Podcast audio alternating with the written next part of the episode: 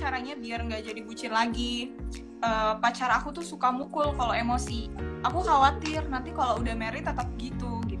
Um, banyak nih yang sharing kayak gini. Nggak cuman perempuan doang kadang-kadang ada laki-laki juga yang bilang kayak gitu gitu. Pasangan gue suka emosi banting-banting barang gitu kan. Dia pernah lempar barang ke aku. Gimana supaya aku nggak bucin lagi sama dia? Nah saya yakin Telly dan teman-teman di siap nikah juga uh, pernah menemukan kasus-kasus kayak gini. Banyak orang kalau ketemu cerita kayak gini langsung dibilanginnya kasih nasihatnya kayak gini, udah putus aja gitu kan hmm. udah bubar aja jangan paksain hmm. diri kamu kalau kesak kalau kamu sakit gitu kan nasihatnya hmm. nasihatnya nggak salah bener bener kalau pasangan menyakiti kita tidak menghargai kita ya kita mesti pisahkan diri dari dia problemnya problemnya biasanya orang yang lagi curhat kayak gini nggak bisa bergerak tidak punya dayanya gitu loh dia tahu bahwa aku layak diperlakukan lebih baik dia hmm. tahu bahwa perilaku pasangannya itu buruk dia tahu gitu loh tapi dia nggak bisa keluar, dia nggak berani keluar, dia merasa dirinya kecil, dia takut kalau di luar sana saya akan ketemu sama orang yang lebih parah atau mungkin bakal atau single sampai tua. Gitu. Betul, betul. Nah makanya sebelum dinasehati bubar aja atau putus aja atau mungkin kalau udah nikah cerai aja, sebelum masuk nasihat begitu, kamu kesibukannya apa setiap hari? Pekerjaan kamu apa?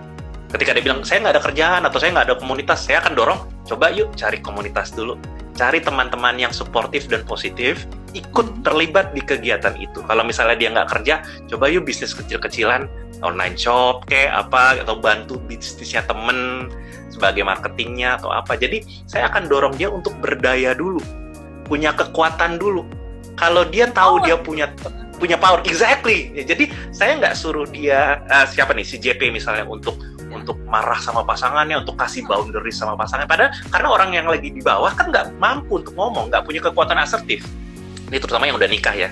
Yang udah nikah udah terlanjur menikah, istrinya datang sama saya, terus saya bilang kayak gini, ibu, ibu tambahkan daya dulu, ya tambahkan dayanya ibu dulu sampai ibu ber berdaya, bukan berkuasa berdaya. Setelah ibu berdaya, coba tegur suami.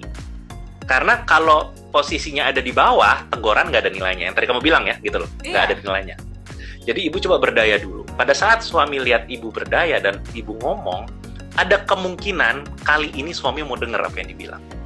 Gitu loh. Karena suami menghargai seseorang yang ada nilainya. Tapi kalau misalnya ibu sudah berdaya, udah ngomong 2, 3, 4, 5, 6 kali, udah asertif bilang, secara tegas kasih boundary sama suami, suami tetap melanggar, ya udah ibu pikir, ibu pikir gitu loh, pikir apakah ibu masih mau terus di sini dengan resiko nanti anak ikutan seperti ini atau ibu mau cari tempat lain yang lebih baik dan bawa anak.